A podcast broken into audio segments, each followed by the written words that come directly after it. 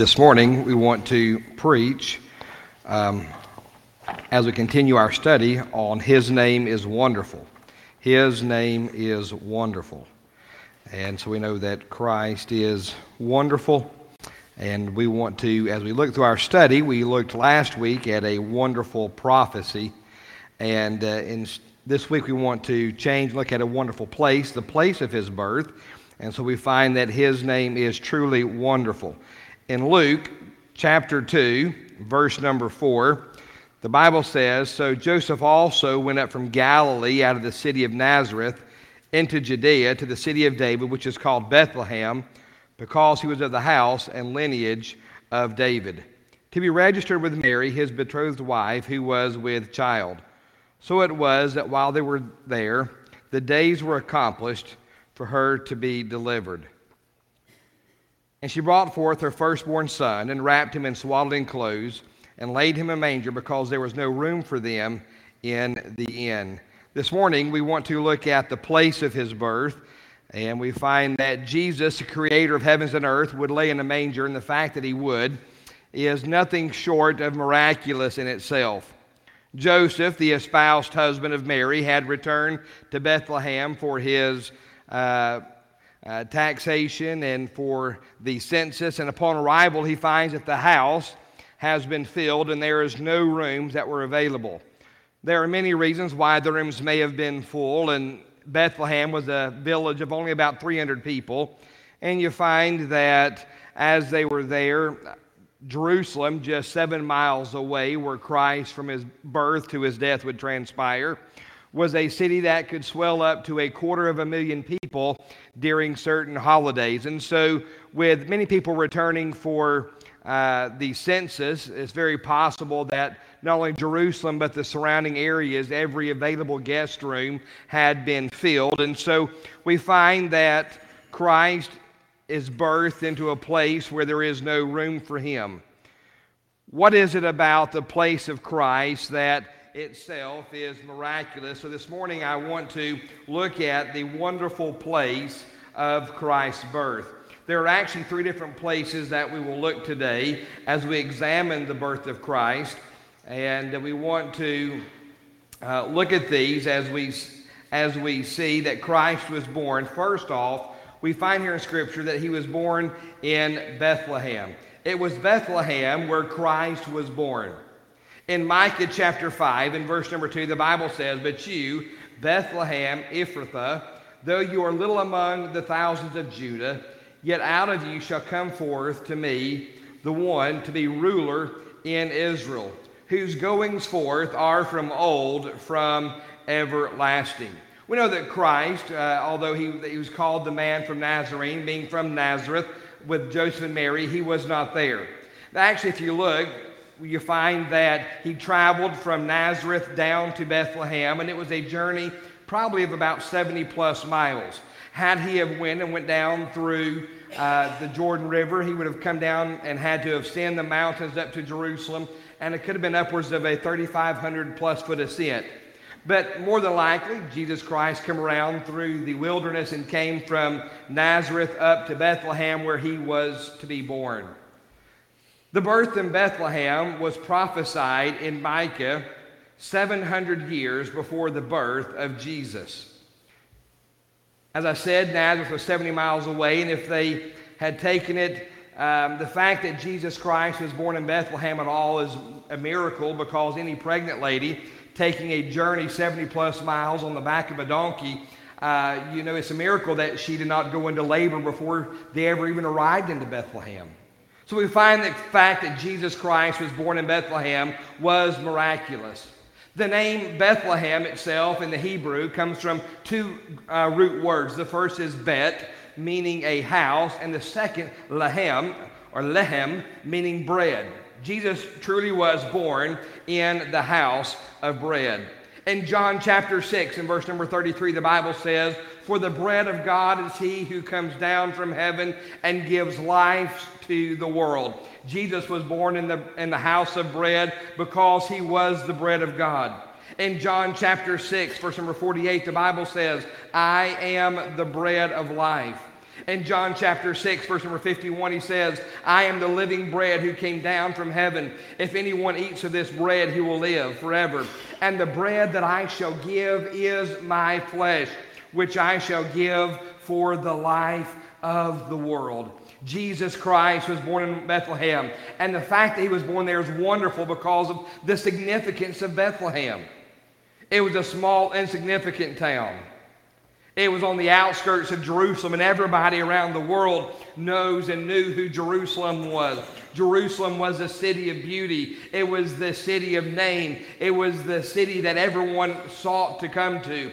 And yet Bethlehem was the laboring town. It was the working city on the outskirts that nobody really knew anything of. It was the outskirts city that had no beauty of itself. The temple, the decorations, all of the, the priests with all their garments and the, uh, all the, the priestly and, and the temple ordinances were all done in Jerusalem. Jerusalem was the city of beauty. And Bethlehem was on the outside. Yet we know that this is a perfect fit for Christ. In Isaiah chapter 53, verse number 2, it says, For he shall grow up before him as a tender plant and as a root out of dry ground. He has no form nor comeliness, and we, we shall see him. There is no beauty that we should desire him.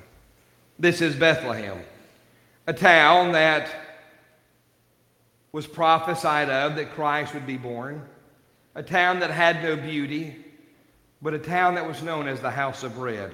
We'll look more here in just a moment about Bethlehem and its significance. But second of all, I want to switch for a moment from Bethlehem to the inn where Christ was born, or where he was rejected at, I should say.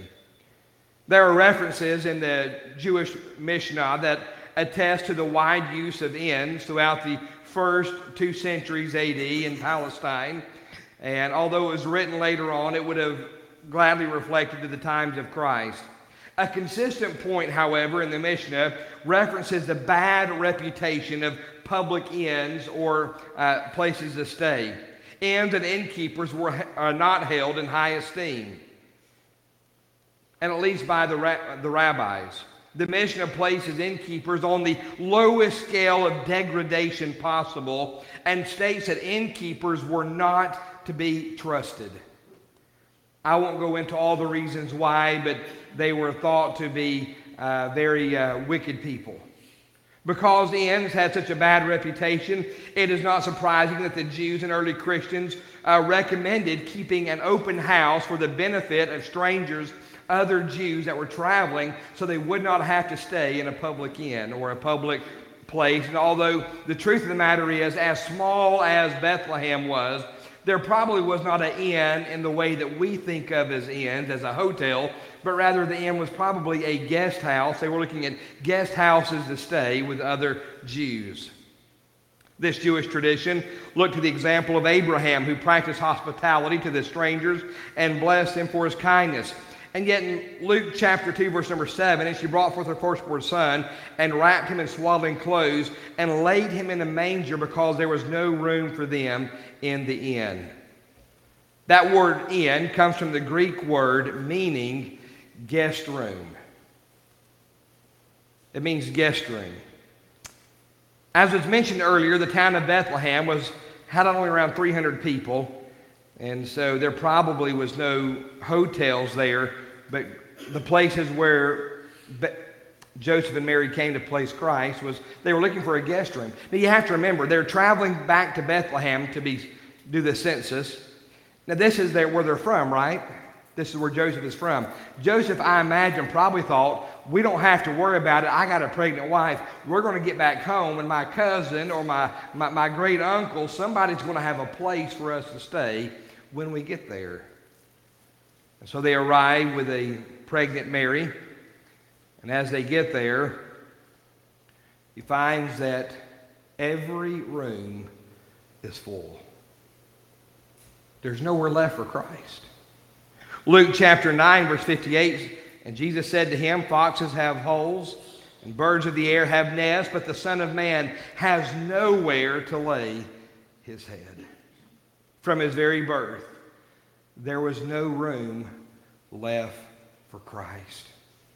The sad reality of it is, is that 2,000 years later, we go around and we try to preach and proclaim the good news of Jesus Christ to a lost and dying world.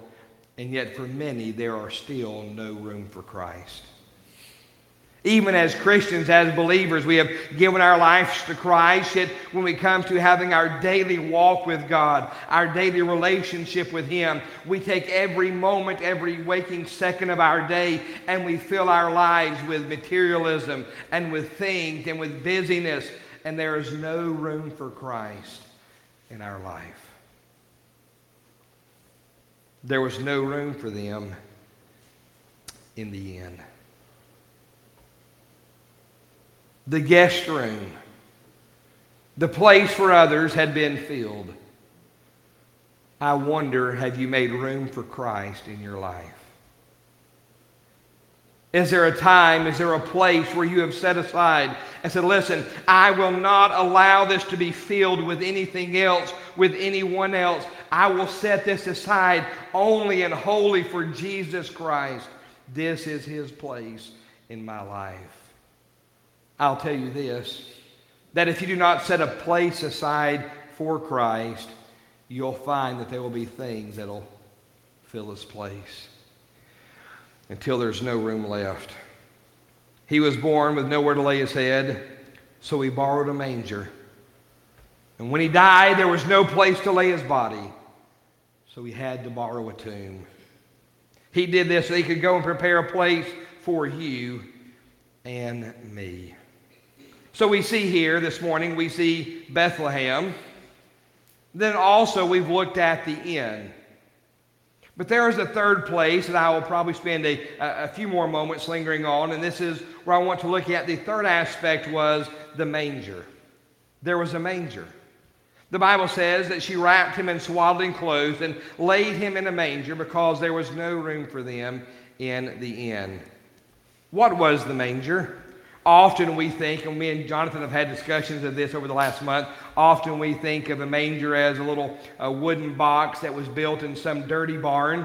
And I want to maybe change that narrative a little bit for you this morning. The truth is, a manger looks something similar to this right here.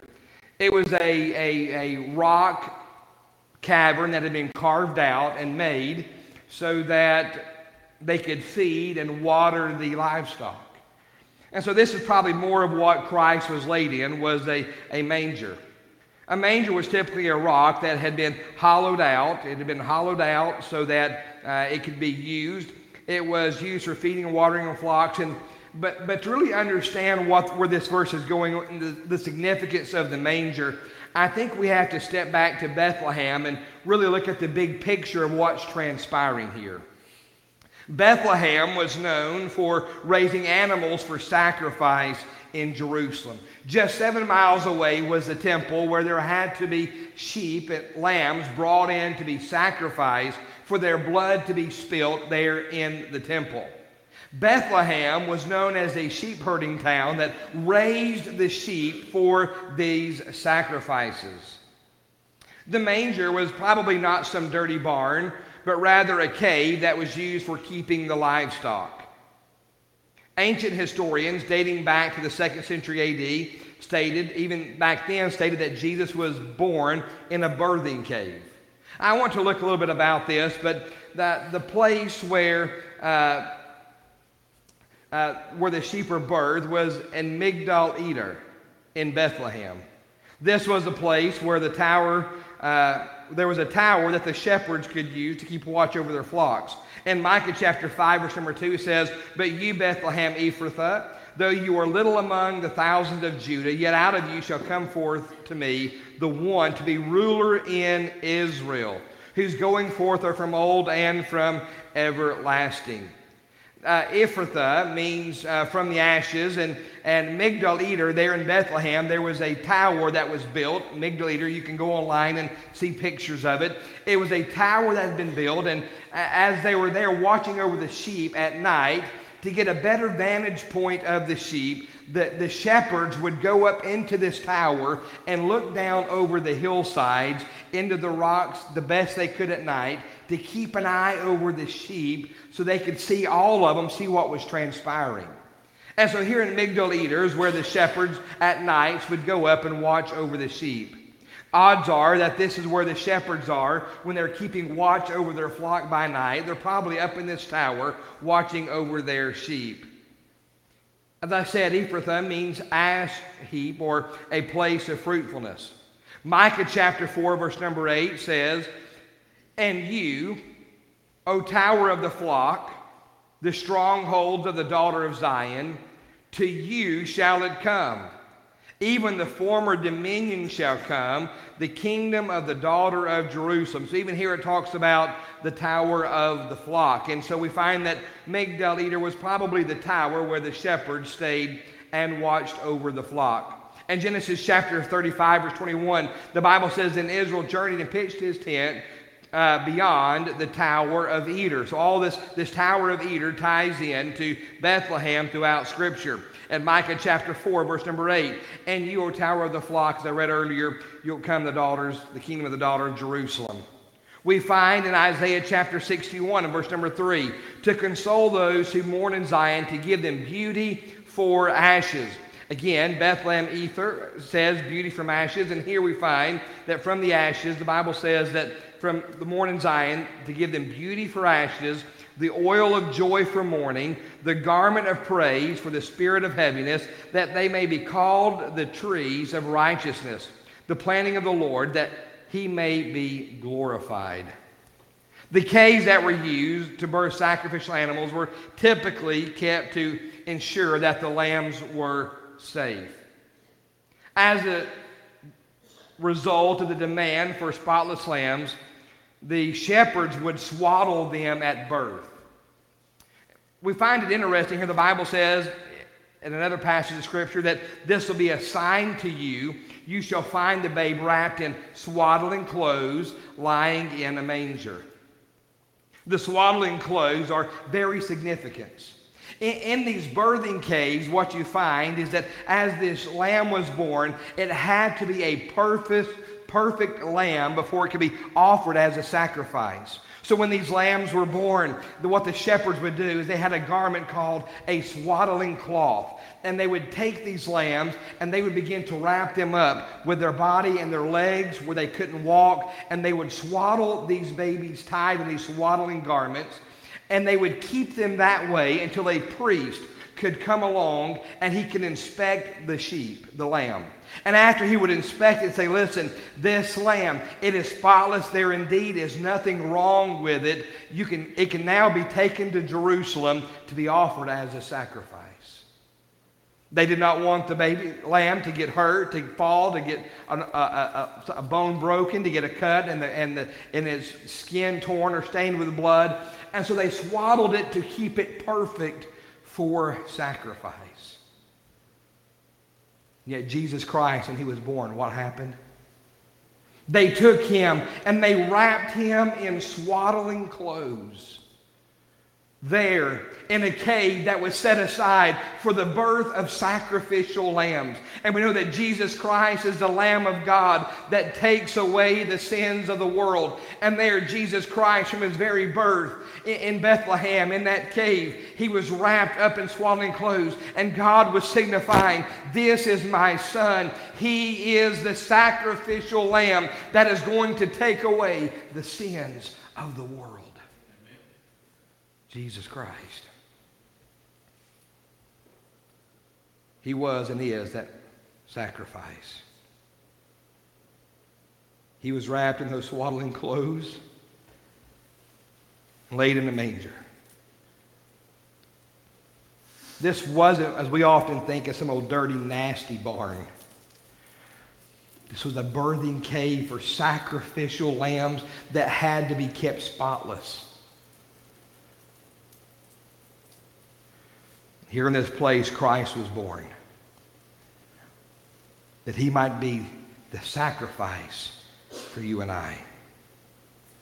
John chapter 1, 29, the next day John saw Jesus coming towards him and said, Behold, the Lamb of God who takes away the sin of the world. Jesus Christ, the Lamb of God. Nothing about his birth was by accident. The fact that he was born in Bethlehem, the house of bread, that place that was prophesied, and the Bible referred to Jesus as the bread of life. The inn, a place who had no room for him. And yet we find that many do not have a place for him. Then we find that he was laid in a manger. There in that birthing cave, a place that was set aside for the sacrificial lamb. And John, John the Baptist saw Jesus and said, Behold the Lamb of God. But furthermore in Revelations, we find in Revelations chapter 22 that it's, that it's still the Lamb of God. Revelations 22 3, and there shall be no more curse, but the throne of God and of the Lamb shall be in it, and his servants shall serve him. He wasn't just the Lamb, but he is and forevermore will be the Lamb of God. The manger is a miracle because it was unfitting for a king, but yet it was perfectly fitting for a sacrifice. That's why the Jews would not accept Christ as the Messiah because they were looking for a king and not a sacrifice. And yet, still today, this world does not want a sacrifice. They want a king. We don't make heroes out of the, the victim. And even on society as a, as a whole, we've done that a few times, but typically we want this, the superhero with all the powers. That's the hero of the story the one that can defeat and have victory over everyone, not the powerless. And yet, Christ, He was the sacrifice. The world looks at Jesus Christ and says, No, He was weak. And yet, in His sacrifice, He bore the greatest victory this world has ever known in laying down his life and becoming born in a manger. He did what no one else could do, not what no one else would do. He laid down his life and said, I will become the sacrifice. That's why when he's facing Calvary, he said he laid down and said, No man taketh my life.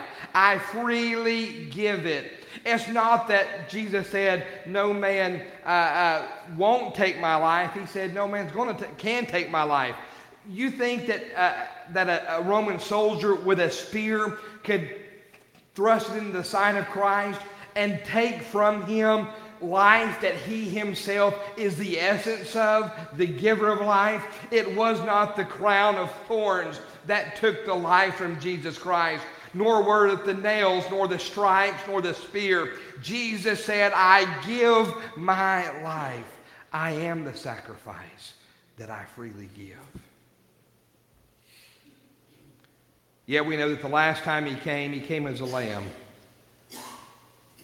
But the next time he comes, he will come as a lion. Bethlehem was the home of the sacrifices, but it was also with the tribe of Judah. We know that Genesis 49 9 says, Judah is a lion's whelp. From the prey, my son, you have gone up. He bows down, he lies down as a lion, and as a lion, who shall rouse him? He came as a, as a lamb in Judah, Bethlehem, but also he will be a lion. He is the lion of the tribe of Judah. One day he will come back again. And the first time he came as a sacrifice, but the next time he come, he will come as King of kings and Lord of lords. Revelations 5 5 says, but one of the elders said to me, Do not weep. Behold, the lion of the tribe of Judah, the root of David, has prevailed to open the scroll and to loose its seven seals. The first time he was a lamb, the next time he is a lion. The first time he came in a manger, but the next time he comes in might. The first time he was born in a sheep stall, but the next time he's going to come riding on a white horse. The first time he was wrapped in swaddling clothes. But according to Revelations chapter 19 and verse number 13, the next time the Bible says he will come with his vesture dipped in blood. The first time he came on a silent night, but the next time he come, the Bible says in Revelations 14, 1 and 2, that his voice will be like thunder. The first time he came to die, the next time he will come to defeat. The first time he came so he may be ready at his return. Are you ready to meet your Creator? He was born in a manger, but do not mistake that his meekness for weakness. On the contrary, he is a kind, loving, merciful, and faithful. However, he is also just and faithful to his commandments and promises. Galatians chapter 6, verse number 7. Do not be deceived. God is not mocked. For whatsoever man sows, that he will also reap.